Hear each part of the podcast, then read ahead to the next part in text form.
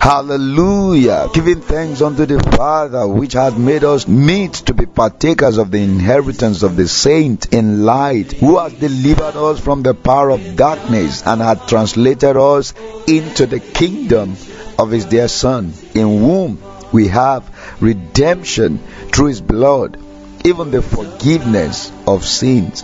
Glory to Jesus.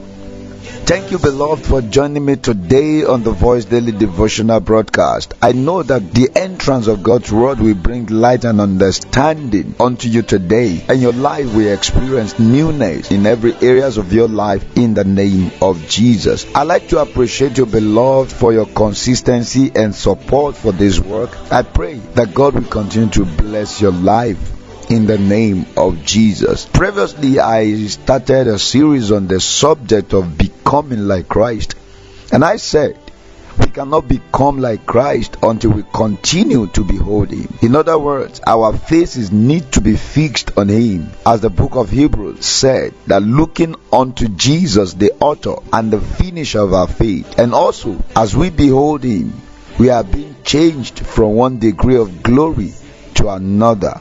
Hallelujah. And so, beloved, everything that has caused a deformity in your spiritual growth is because you either were not consistent in your looking unto Jesus or you were not looking at all. And this, I say, that if we must become like Him, we must consistently look unto Him or behold Him. Hallelujah.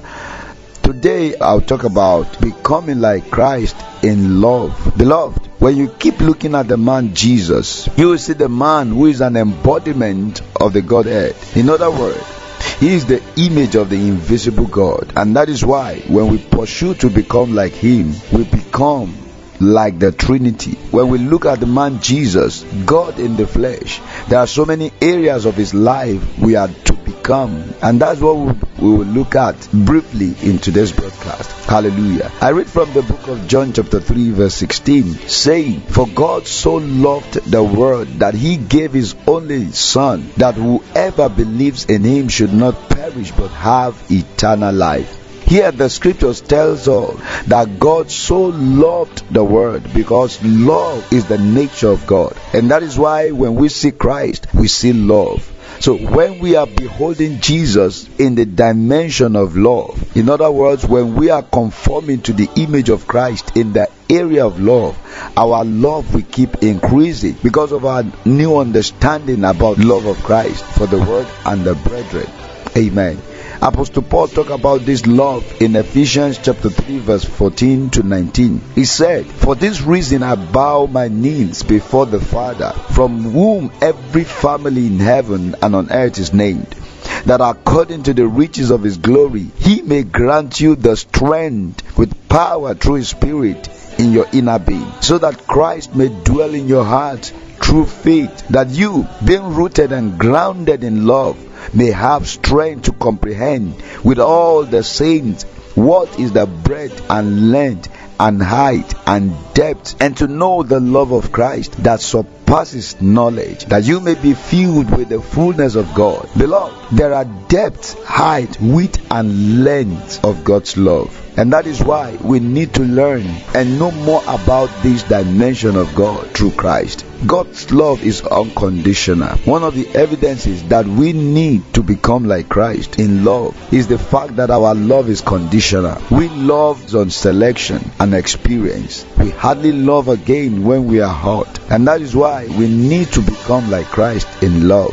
Hallelujah. God's love towards us is that He freely gives us all things. While we were sinners, He gave us Christ. And when we were born again, he gave us the Holy Spirit. That is why the best and greatest gift of God to us is Himself. Hallelujah. And so, Apostle Apostle John also wrote to us in 1 John chapter 4 verse 7 and 8 that beloved let us love one another for love is of God and everyone that loveth is born of God and knoweth God he that loveth not knoweth not God for God is love beloved how much of love do you have for God and the brethren? The ability to love is in us. All we need to do is to express it, and this is done through knowledge of Christ. Hallelujah. Beloved, Apostle Peter also said in 1 Peter chapter 4 verse 8 that above all keep loving one another earnestly, since love covers a multitude of sins.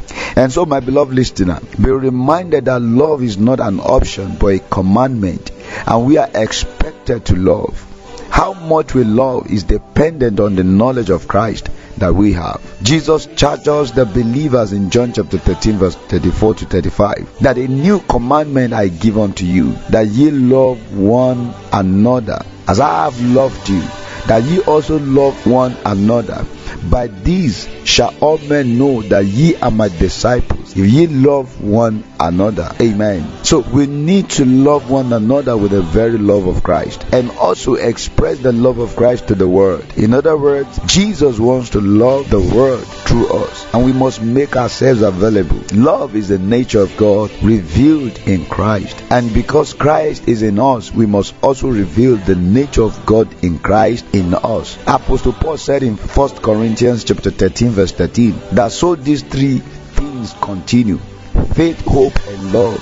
And the greatest of these is love. In other words, our true test of spirituality or maturity is when we are growing in love.